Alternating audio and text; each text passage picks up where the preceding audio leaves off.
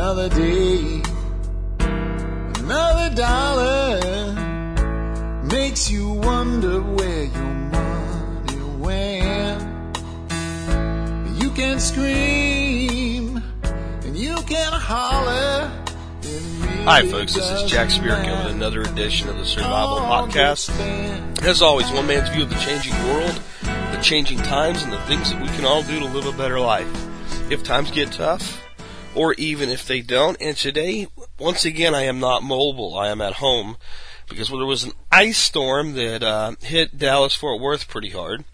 Uh, but odds are there's quite a few of you out there who saw ice last night too. I posted a picture on the forum last night of a radar shot of this ice storm, and this wasn't the worst ice storm I've ever seen, obviously. It was really not that bad around here. In fact, here in Dallas, we didn't really get a lot of freezing rain and ice.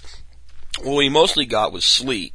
So it's made the roads treacherous and all, but it could have been a lot worse. There's ice in the trees, but it's just enough to be pretty. We didn't get that heavy icing that causes the trees to drop. I'm sure they did in other parts of the country. The interesting thing about this ice storm, though, and the reason that I posted that photo on, on the uh, on the forum, and you can see it in the uh, the photos and videos and all uh, blog, and I'll put a link to it from the show notes so if you want to take a look at it. But last night, about 10 o'clock, when I went to weather.com and pulled up the radar shot that I posted, this storm ran uh, from almost all the way out in West Texas. I mean, almost out to the New Mexico border right through the uh, northwest corner of Arkansas into Missouri and Tennessee, and I'm sure it pushed on eastward all through the night. But it actually ended um, right around the Washington D.C. to Philadelphia, Pennsylvania area. So what we had was a band of ice running from New Mexico to Pennsylvania, over 2,000 miles of ice, and uh, you know, what I posted in the forum about that, folks, is this is one of the reasons that we prep. Now, last night we didn't have, you know, uh, a Red Dawn invasion. We didn't have a terrorist attack. We didn't have a massive hurricane and we didn't have anything that probably is going to disrupt people.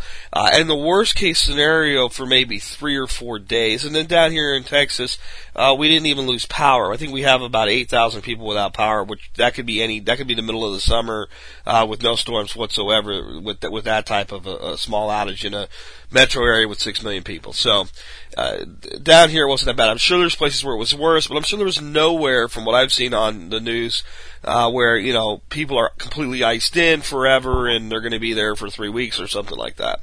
At least not this storm. But even in this minor storm, you look at the disruptions that we have and the potential for it to have been far worse and how widespread it was. And think about this: if instead of mostly sleet, if this storm had been all ice, and if that 2,000 mile swath had taken out lots of power between here and Pennsylvania, we could have a pretty um, disrupted day going on right now. And uh, plenty of people out there probably do have pretty disrupted days going on. So it's just a general, everyday occurrence that if you have enough food in the house and an all, you know, like yesterday we talked about different ways to keep your house heated if you lose power or if the furnace goes out or what have you. You have those things this little event remains a little event. For some people, and I guarantee you there's people right now heading over to grandma's house where they have an old coal stove or something because they're in an area where the power did get knocked out. They don't have what they need to stay in their own home. Uh, or there's people right now that are like, man, there's no food in the house. We're, we're damn near empty. We, you know, we, we're gonna go grocery shopping tomorrow and, and, and like most Americans, we keep our pantry damn near empty and, um, you know, we can't get to the store right now. And fortunately for them, they won't be stuck very long, but if you're in that situation, three days becomes kind of a long time. So, you know, just look at things that happen around us every day. They don't always have to be catastrophes. And understand that this is why we do the things that we do. Uh, because, you know, this was going to be a little ice storm and next thing you know, it's covering half the country. So, just on that, think about this as we talk today and as we continue to go forward in our preparations. I do want to announce a couple things on today's show before I get into the subject, which is going to be some different ideas about tr- kind of setting up a quick, fast, cheap bug out location um, that you can then maybe build on for later, and some things that have been I've been asked about lately about those type of things. Um, before that, though, here's the few things I want to announce. Number one, uh, I went ahead and set up a fan page for us at Facebook. So the Survival Podcast now has its own fan page on Facebook. Uh, if you'd like to be our fan over there, please come on over. I also have my own account there, so if you'd like to uh, to uh, be on Facebook with me and uh, connect with me on Facebook, please feel free to do so. Uh, just search for Jack Spirko. There's not that many of us over there, and you'll find me no problem. Uh, the other thing is, if you like to uh, mess around with Twitter, uh, I'm like, even though I'm in a technology world, Twitter is one of these things that like I see how hot it is and how big a deal it is to everybody, and it's not really that enthralling to me, but uh, decided to get with with the uh, the, the the pace, so to speak, and uh, we are now uh, on Twitter, so you can follow us on Twitter. There's a badge right on the site to follow us on Twitter. Also, I want to remind everybody we do now have a call-in number. I've had a few people call in since I fixed the technical problem we were having, and uh, I have some great questions lined up. And I'm going to try to gather them together and do one show maybe next week that's just answering questions straight through and see how that goes. Um, but the number to call in a question or a comment eight six six sixty five think. Again, 86665 think. So those are some uh, cool things. And again, I want to remind you, Friday I'm giving away slings from SOE Tactical Gear. So make sure you tune in Friday to play the listener appreciation game. Uh, just had one of our long-term listeners, moderators on the forum say, hey Jack, I wish you'd go back to just randomly drawing someone. Well folks, there's like 700 people in the contest now. And it's kind of hard to randomly draw one of 700 and then say so and so won and then they gave me bad information and you know, then I gotta like, okay, well, so and so didn't win, so I'm gonna do it again, and that type of thing. Um, so I'm gonna keep doing it the way I'm doing. What I do want to point out though is what I snapped to really quick is the problem some of y'all have, which is, you know, when when I give something away, people that listen early maybe have an advantage. That's no different than a radio though, folks. But what I try to do is give away at least two prizes on every contest day instead of one. And, you know, I do things like I'll take respondent 20 and respondent 100 or 80 or 120. And a lot of times when I do that high number, I want you guys to know it's worth playing later in the day. The last time I did it, my last winner, uh, came in about 8.05 Central Standard Time. 8.05 Central Standard Time at night. All right, so uh, yeah, if you listen to the next the next day, like if you're listening to uh, a Thursday show on a Friday, yeah, it's it's it's a done deal. But as long as you listen somewhere in that time frame, you probably have a chance. And hey, send an email. You never know, you just might win. So I wanted to point that out as well. So now let's get into today's topic uh, about remote bug out locations, and let's start out with kind of what a perfect bug out location would be. Well, a perfect bug out location would have uh, a, a, house of some sort, a full full size structure that you could comfortably live in. It would be fully stocked. It would have all the food you need for six months waiting there for you.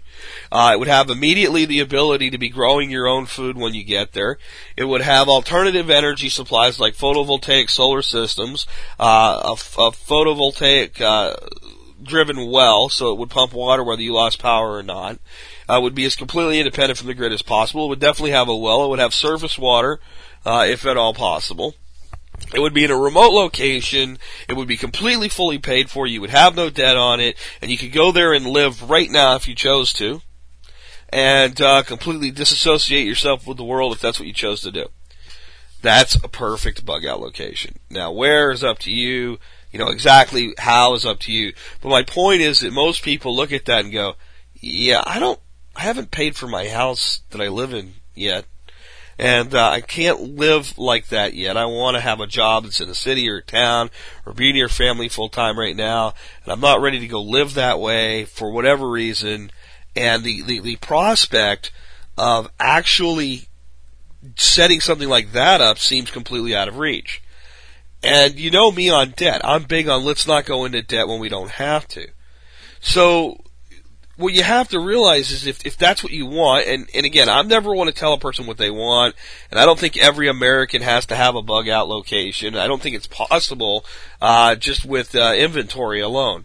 But if you are kind of a survival minded person, if you own a piece of property that you can go to, it becomes a vacation spot for you. And beyond that, it's an investment. And then beyond that, you're aware of the things that can go wrong and you do have some place to go. So, you have to start looking at, well, if I want this, and I keep waiting to do anything at all, if I just keep, you know, like doing the one day I'll retire bit, well, it's kind of like, you know, I'll get life insurance when I'm 65 and I'm close to death. Well, what if you die at 40? Well, if you're waiting to, excuse me folks, I'm still nursing this uh, cold. If you're waiting till you're 60 to retire and get your bug out location, what if the shit hits the fan for you personally or for us nationally in the meantime? You, again, have no place to go. Now, bugging in will often work. You do the best you can. You do your suburban homesteading, and that's all good and well. But wouldn't it be nice if you did have a place to go? Wouldn't it be nice if you were building something somewhere else? Wouldn't it be nice if even if one day you decided all the survival stuff wasn't worth your time anymore, but you still had this remote piece of property that was an investment and it had gone up? And see, the longer you wait with real estate, and I know it's down right now, but the economy will turn around, um, unless it goes into oblivion. And if it goes into oblivion, you really need a bug out location. And if it doesn't, then you've got a good investment you, you see it's kind of one of these no lose situations, and that's what we try to set up for ourselves. So how do you bridge the gap? Where do you start? Well, there's a there's a couple ways that you can do this. One thing you can do, and this this is kind of what I did. I looked for a place that was so affordable uh, that with my income I could just pretty much not even worry about making payments on it. I could just buy it with a conventional 30 year mortgage, pay on the mortgage as long as I felt like, and um, initially I actually put a tenant in it, my uh, my niece and nephew. So I knew since it was family and the opportunity presented itself to do that, uh, they were living in the area anyway. That I could go there as a bug out if I had to. Uh, because it was my place and I had family in it. So that was a little hybrid for a while. We did that for about three years. So we had three years of a 30 year mortgage paid for by somebody else. Um, and then when they moved out, they said, "Do you want us to help you find someone locally?" We said, "No, no, no. We, we're frankly, we're happy to see y'all move out. Honestly, we want the place to ourselves now so we can start making it our own. And uh, we went from there. Now, to do that, I had to make a few kind of concessions in what I would want because uh, I couldn't get everything I want. What I wanted was I wanted to be able to shoot a gun in my backyard. Uh, I also wanted to be able to do some some farming. Um, so you know, obviously the best thing would have been a couple hundred acres of flat land with bottom land and creeks where I could do some real heavy farming and all. And that wasn't possible with the budget that I had available. So what I looked for is, well, what can I get? And what I ended up finding was a very well built, almost brand new mobile home. I mean, the guy had had it set up, um, geez, I guess about six months earlier. He was getting married. Uh, the woman he was marrying had a, a home as well, so decided to pick the, you know, the one they wanted out of the two and sell the other. So we bought the other. And, uh, it was you know, five acres, very remote, road we eventually put a gate on. It's a great place. We have about a good acre of good flat ground that we can actually grow things on, so that's plenty for small scale homesteading. I mean, if you look at what the Dervaes did with a with a, a, a fifth of an acre, and it's actually you know a, a tenth uh, that they actually have cultivated. An acre is quite a bit of ground for the individual survivalist. Um, and I could shoot a gun in my backyard, and I was able to do all that for under seventy-five thousand dollars. Now, obviously, I would rather have a site-built home than a mobile home, but you know, you have to make concessions where and as you see fit. We had to find something that we could reasonably go up to once a month or once every other month. So about five-hour drive was our limit on that. And we were able to find all those things and and and come up with something that worked for us. But if you don't have, you know, for some people, they're living in a seventy-five thousand dollar home, and they have to struggle to make that mortgage. So that option of doubling their housing payments is not really a good option. Now, one of the things you'll find with these rural locations is if I bought a house here in Arlington for $75,000, and there's some of them out there, especially right now with the market being down, um, my payment would be in the neighborhood of around 850 to $900 a month because it would also include insurance, but the big thing would be taxes for the, the city around here. My payment on the $75,000 house in Arkansas is right at like 475 bucks with everything included. And uh, we've actually working on getting that down now because we've had it long enough to get out of PMI. So we're going to have a payment in the neighborhood of like 440 bucks uh, pretty soon. So it's not exactly doubling even if you had a 75 and, a, and, a, and, a, and another $75,000 home. So it is one thing to look at and run your numbers and know what you, how much you can afford before you buy. You have to have those numbers pinned down and you really cannot do this when you're mired in a lot of debt. They might give you the loan. Even today, they might give you the loan, but you don't want to do it. You want to get rid of the consumer debt first before you do something like this. Now, the upside of this is for us, let's say, um, shit hits the fan personally for me and I'm going to lose a house. Well, I'm going to lose this house that I'm sitting in right now. I'm not going to lose that house because that one's going to cost me less to keep. And frankly, the bank can get the keys in the mail, and I, I don't think I would ever come to that. But if it did, it did. And, and at least I have the option. I mean, that's the big thing. There's an option here that wouldn't be available to many people. I can go somewhere else. The housing cost there is almost nothing, and I could honestly take money that we have put away and what's left out on it. I could probably just pay it off and and be done with it. At least have a place to stay that would always be mine. So, but what do you do if you can't quite take that kind of a step yet. It's too financially uh, uh, risky for you, or you just not it's not responsible for you to do that. But you want to do something. Well, what you can start looking for is raw land, and it's amazing the deals that are out there right now on raw land. And again, you have to start thinking though, well, what do you really want? So what you're looking for is a piece of land that's accessible in your mind of what's accessible.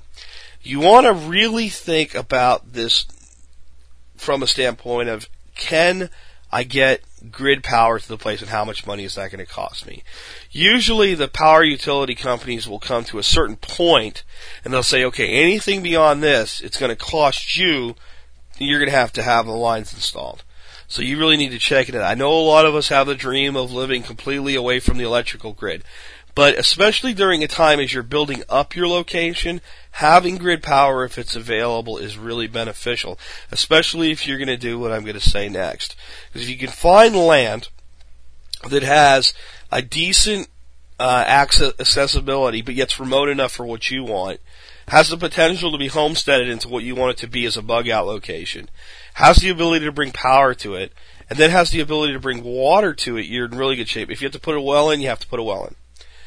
But let's say you go ahead and you put your well in and go ahead and put a septic system in and go get yourself an old travel trailer, the biggest, cheapest thing you can afford, and put it there. At that point, you actually have a reasonable place to go bug out to. Now, the biggest danger that you have is heavy storms, you know, tornadic activity and things like that. But other than that, you have a pretty good place. You know, the thing about travel trailers is people buy them, they use them nowhere near as much as they ever thought. They sit around, they get sold. About the second time that they get sold, you really can get good deals on them. I looked yesterday on Craigslist and found one here locally. It was a 30 foot travel trailer. It was in really good shape. It was only about eight, eight or nine years old and it was $5,000. Now a 30 foot trailer is a pretty good little bug out location for 5K. And I guarantee you, if you look hard enough, you can probably find a decent piece of land that meets criteria that would be agreeable to you for about five grand. So now you're talking about a ten thousand dollar investment. Now you're you're probably not going to get a mortgage for five thousand dollars worth of land. You're probably going to have to buy it, and you're probably not going to be able to get financing on a five thousand dollar motorhome. You're probably going to have to be able to buy it, but you could buy the land one year and the mobile home the next year. Um, you may be able to get financing for that. You may be able to put money down and then pay the, the balance off. But it's probably something that's in the realm of something anybody can do. Now you look at the cost of a well and a septic system, you're adding several thousand more, but for under 15 grand, you could set up a place like that completely paid for. And I know right now you're thinking, I've looked for land and I've never found anything that affordable. Well, you're probably not going to find that at Realtor.com. You might find some decent land in Missouri and Arkansas, maybe some in Tennessee on a United Country. But where you're really going to find land like this is you're going to have to kind of pick the area first and start getting a hold of local newspapers. Go to the tax office, look for land that's in already in some maybe some tax trouble. Uh, you're gonna have to talk to maybe local real estate agents. Say, look, I'm just looking for a couple acres for about five thousand dollars. Do you know of anything that's on the market? Uh, different things like that. And again, don't limit yourself to a couple acres. You do what makes sense for you and find out what the going rate on land is. Right now, the going rate on raw land, for instance, in the hot springs area is about three thousand dollars an acre. Uh, so if you budgeted nine thousand dollars for land, you can, you know, reasonably expect to find about nine acres in that area once you get out kind of remote away from the city, which is where you'd want to be anyway. If you move a little further out, there's some places up that way where land, raw land is going for maybe twelve hundred dollars an acre.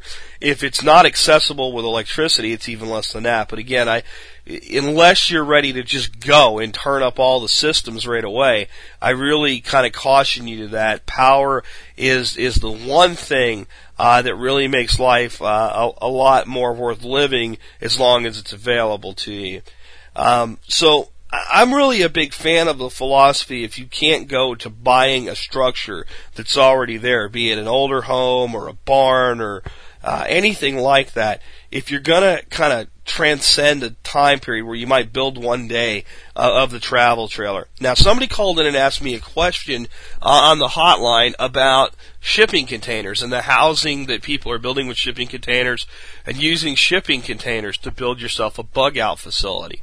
I'm going to actually do a show on shipping containers as a whole. And I'm talking about these big shipping containers when you look at uh, like a ship coming in from uh, China bringing all their crap in and you see these huge containers that are basically lifted with a crane and dropped on a truck flatbed and then hauled like a semi to wherever they're going to go.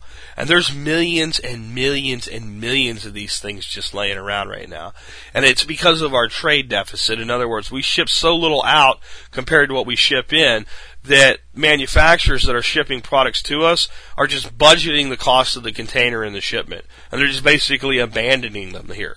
So they can go out and be salvaged. And you can get a uh, kind of a lightly used shipping container right now, uh, delivered in most areas for about $4,000. And you might think, well, what am I going to do with a big steel box? Well, the thing about that steel box is very, very durable. Uh, if it is welded down to a concrete foundation with embedded steel, it could probably take a direct hit from a tornado and just stand it. Uh, that's something that no trailer, travel trailer, mobile home, and most site built homes don't have going for them. Um, the thing is, there's not much to them when you get them. They require a lot of work to convert into kind of a dwelling or a structure that you'd actually want to live in, but they sure as hell are a starting point. Another thing about them though is they are, since they're steel, in the summertime, they are generally hot as all god awful hell, and in the wintertime, they're cold as all hell. Steel is not a great insulator. It's a transfer unit for uh, temperature. You put cold on one side of it, it transfers it to the other. You put heat on one side, it transfers it to the other. Well, there are thermal coatings available now that can be sprayed on like paint uh, and those thermal coatings will give about an R22 factor. Uh, to, to these boxes, and a lot of houses don't have an R22 factor, so it can be done. I just want you to understand that. Okay, so I buy this this uh, this container that's eight feet, you know, wide, which is pretty narrow, um, by maybe 30 feet long for four thousand dollars, and they drop it um, on my uh, property, and I have absolutely no furnishings in it. I have no fixtures. I have no water. I have no heat. I have no electricity, no electrical outlets. Nothing is run. Nothing is done. It just is a box. Now, it's a great shell, and if I were to do something like buy three or four of them and start to piece them together, I can actually make a really cool house, and I can actually do like custom building for way less than the cost of typical custom building. But if it's just a cheap bug out thing, and that's what we're talking about today, all I have is a box. I, could go out for four thousand dollars and buy a very nicely equipped little travel trailer. Um, if you looked at the pictures of Hal Dodd's bug out location, I think he bought his trailer for under two thousand dollars. Uh, so for you might be able to buy two different units and have uh, actually like a little compound started up, uh, where if you took friends out there with you, you could actually give them their own place to go, and you've got more storage space. So I just think unless you're really concerned about weather, you have a lot more flexibility and instantaneous, you know, livable conditions with the travel trailer route. Um, I've also been asked, well, what about just buying a piece of land and, and putting up a tent on it? You know, like a GP, you know, getting a surplus GP medium tent. You can do that. It can be kind of cool for a day or two. If you're planning on spending any real time there, actually living there, you know, for more than two days at a time, probably not what you want to do. And then the other thing about tents is you don't want to just leave them set up. So you're talking about putting them up and taking them down every time you go. Um, when you put up a GP medium tent, which is kind of a standard large uh, tent for uh, you know U.S. military use, there's a lot of them for sale. You get pretty good deals on them, run you about a thousand bucks actually. And you have uh, 12 guys, a military unit that know what they're doing, that have put them up before. Pretty simple, pretty fast. Uh, there's actually quite a bit of weight to the material. Uh, the crossbeam that goes across the top of the tent is a big old hunk of timber. Uh, so if you're trying to do it with two or three people, it's very, very difficult, and it is absolutely impossible, uh, at least in my view, for a single person to put up a tent like that. So I, I don't think that tents are the way to go. Now, if you want to buy a piece of land and run up there once in a while with your dome tent, pop up your dome tent, have some, you know, uh, power inverters from your vehicle and just camp there, that's great. And it might be a good first step. But if you're going to invest any real money in any kind of structure, I, I wouldn't go with a tent. I think you're kind of short selling yourself there. The advantage of a tent is its mobility. So if you were looking for a big structure that you could take to different locations, tents kind of got an advantage there. Um, the travel trailer will go too, but tents are you know, you, they're a lot wider. There's a lot more space available to a tent. Uh, and these, these heavy canvas military tents, if you get yourself a good, uh, wood stove that's designed to work with them, uh, you can keep them very, very warm inside. And, uh, summertime, yeah, best you can do is hope for some, electricity and a fan, uh, and they can be pretty miserable in the summer. I slept in one for six months in Honduras, and during the daytime, when those temperatures were high, you didn't even want to go inside them. They were absolutely miserable. You looked for a shade tree or the shade of the vehicle. In fact, we actually used to take the uh, foil packs of our MREs in the mornings and we would throw them up on the roof of our tent. And by the time we would eat lunch, they would be steaming hot. At sometimes you'd pull the packet down, you could actually feel it vibrating. It would be vo- boiling a little bit. That's how much heat that canvas sucks up. So, not my first choice by a long shot you know, my view though is the, the key for you is to be at least looking. Uh, there's an old saying that shopping is free until you pull out your checkbook. And that could never be the case more than with real estate. So, you know, it's probably a good idea if you haven't started looking for a remote location yet and you actually want one. I mean, I can't tell you what you want, right? It's up to you to determine if this is what you want. This is how you want to spend your energy. But if you want one, start shopping for it. Start looking for areas uh, that meet your criteria for distance. Mine was five hours or less. Yours might be eight hours or less. You might be single and eight. If I were single, eight hours would be no big deal at all. I would probably, if I was single and it was eight hours away, I'd probably go more. Married, dogs, kids, all kinds of arrangements to be made. Five hours is our limit. Uh, the size that you want, price that you can pay, look for the taxes that go on land around the area. One of the things I've said in other shows like this, one thing you really, really need to look at, if you're looking at a place with very low taxes, but it's near a city or a town that has much higher taxes, what are the odds that that school district or that city government will annex the location? You want to look for a place where if you were the city, you'd go, there's not enough people there, there's not enough money there, it's not worth having to provide service to these people in return for annexation. Uh, because as soon as they annex it, you've got, you know, you, now all of a sudden, hey, guess what? You get all this great new services and, you know, your, our cops are going to patrol your, your dirt road or whatever, uh, but here's a big dirt, here's a big, big bill to go with it. So, you know, kind of think about that as you're looking at these places. That's really a gotcha. I've seen it happen to some people. They went out, they bought a place, $80,000. This guy bought a place, paid cash for it. His taxes were like $250 a month or a year, right? Way less than even mine up there. And, um, city annexed it. His taxes went over eight hundred dollars a year overnight, which isn't it's you know eight hundred dollars a year for taxes is not the worst thing in the world. But what you know is as soon as that happens, now you're on a perpetual increase. It's going to always go up, and how long is it going to be before it's fifteen hundred dollars? Who knows? Maybe a couple years. So look at that. Uh, again, be shopping look, talk to people. I cannot overstate how important it is to find a good local agent in these areas that you've targeted and talk to them and say, you know, this is what I'm looking for. I don't have to find it overnight. Make sure they know you're, because look, here's the deal with this. If you're looking for five or ten thousand dollars worth of land, that agent is going to make one and a half percent probably on the land because they're probably not handling it direct. Everybody's a discount agent today. So, I mean, one and a half percent. Okay, you do the math of ten thousand dollars is 150 bucks. Right? That's all that they're going to make on that. So you might even say, look, eh, you know, I'm looking for a $10,000 piece of land. I know it's not that big a deal, but if you find me the right place, I'll give you a $500 cash bonus out of pocket on the side. Right? Because uh, it's just not that much incentive. But what you want to make them understand is, look, I have the money. I'm ready to buy. There won't be any hiccups or any problems. You call me, the land's right, I come look at it, I make an offer, done right? You, will get a lot more traction that way. Uh, you might even tell an agent, look, a lot of the land like this out here doesn't even require an agent. If you find me a piece, I'll just give you a finder's fee of 500 bucks. You'll probably get a lot more traction that way as well when you're looking at low cost land. Find out all the local papers. Most, even the smallest towns today, their local papers have all online versions of the newspaper.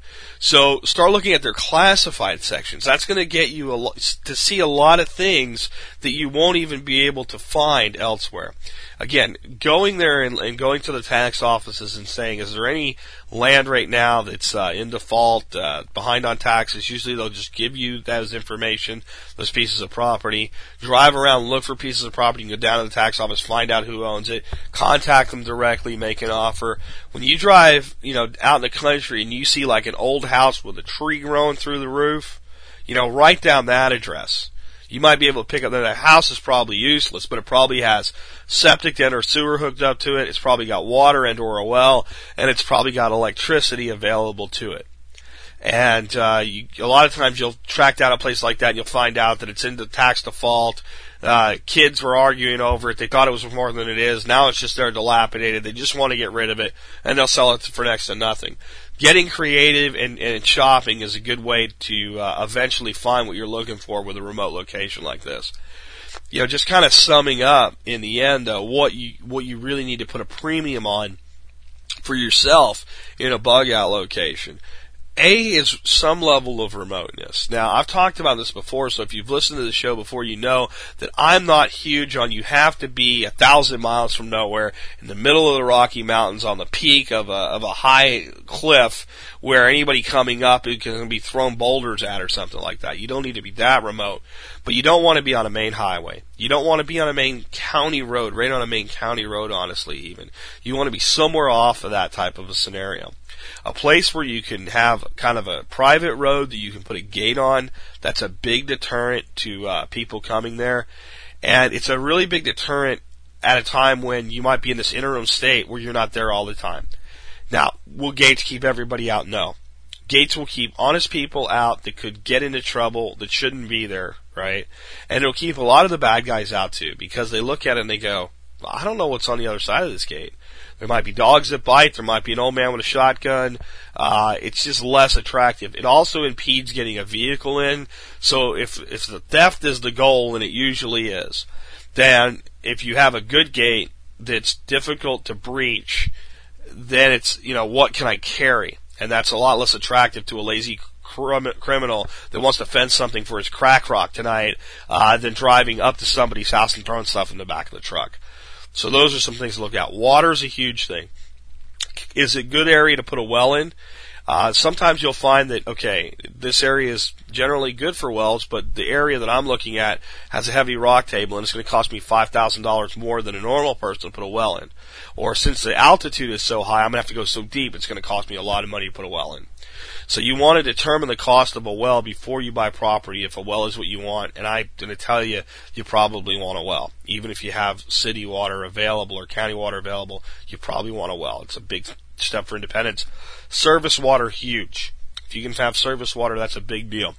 Enough flat, clearable land to do some of your own growing, uh, and to start growing some permaculture crops as well.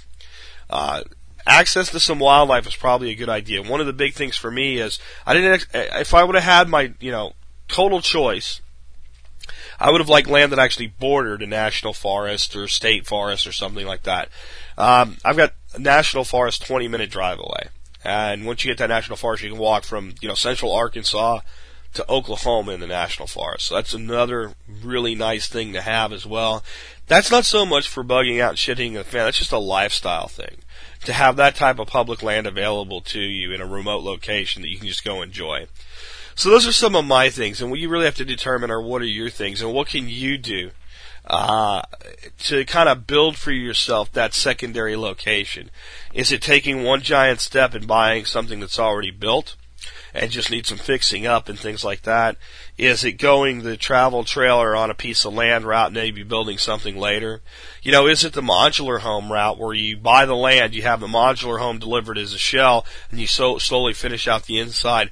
There are so many ways to do things like this. I just read an article in Backwoods Home talking about how an 18 year old right out of high school could basically spend two years and one year just working as basically an apprentice to every construction trade he can find drywall, electrical, framing, roofing, just go places. I'll work for minimum wage. I just want to learn, uh, live as cheap as possible. Maybe even buying a travel trailer, sleeping in his travel trailer, and traveling around the country if that's what it takes to get enough work and saving every penny that he can.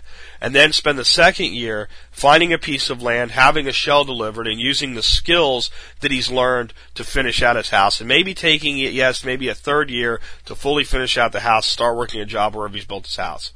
But at the age of 21 then, instead of being in his third year of college, already sitting on $50,000 worth of student debt, he's got a paid for house. And uh, there's, and, you know, if you're a young person, you'll never have more freedom than you do right now. And if you're a middle-aged person, you'll probably won't ever have the freedom you do now until you're retired. Right? Today is probably going to be the most free that you'll ever be. The longer that we live in society, we deeper and deeper entrench ourselves into lives, jobs, careers, and debt. So the time to act is always now. So my encouragement for you is if you want this, if this is something that's important to you, start shopping now. Don't just start dreaming now. Stop looking at the quarter million dollar estate with a horse stable on it if that's out of your reach. Start asking yourself what's in my reach. What can I buy today that I can turn into that quarter million dollar property tomorrow? And it'll probably open up some new avenues for you. Okay, folks, so that kind of wraps things up today. I, I do seem to be getting my voice back. I'm still cracking a little bit. I hope it's been worth bearing with me. I know the audio quality's been better the last two days than, than it has been usually because I'm at home. I will be mobile tomorrow, so uh, those little uh, background noises will be back, and the audio quality will be a little bit less. But hopefully, my voice will be completely back. Uh, again, please tune in Friday give the listener appreciation contest a shot. I promise you that it's going to be an early and a very late respondent that wins. If you haven't joined the contest already, please do so. I also want to finish today's show by announcing something really cool that's going on. Region 3, which is like uh, Georgia, the Carolinas, Alabama, all that on the forum, is putting together a big survival shindig. Uh, there's going to be a bunch of guys getting together, a bunch of guys and gals getting together out in about a hundred acre cow pasture near Birmingham, Alabama over a weekend. And they're planning on really, I mean, they're bringing generators in, they're bringing speakers in, uh, and I was saying speakers, there's people to talk, music, food, uh, Tim Scuggs is putting it together, or Tim Suggs, I'm sorry, is putting it together. He's bringing in seafood from his uh, dad down in Florida. I mean, this is going to be a big deal, and I myself will be there. And we're even going to try to figure out how I can do a live broadcast from a field uh, just uh, to the east or west, one or the other, Birmingham, Alabama, uh, with uh, hopefully a hundred or more uh, survival podcast uh, fans right there with me. So that'll be cool. I'm going to probably do a seminar on basic systema striking, and uh, we're going to try to set up some kind of an airsoft target competition.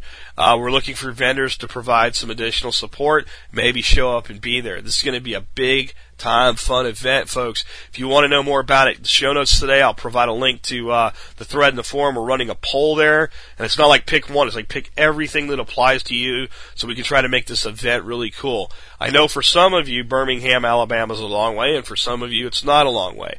Uh, for some of you, it just doesn't geographically make sense. But if it does, please come on down. We're going to have a great time there. Uh, I am going to be there. I don't know what weekend it's going to be yet, but I've already committed I will be there uh, on site, and I will be part of this, and this is going to be really cool. It's about a 700 mile drive for me. I think that's worth it. I may have to jump on a plane or rent a car uh, just to make the timing work, but one way or another, I'm going to be there. I hope you're there too. Um, so please show up for that if you can.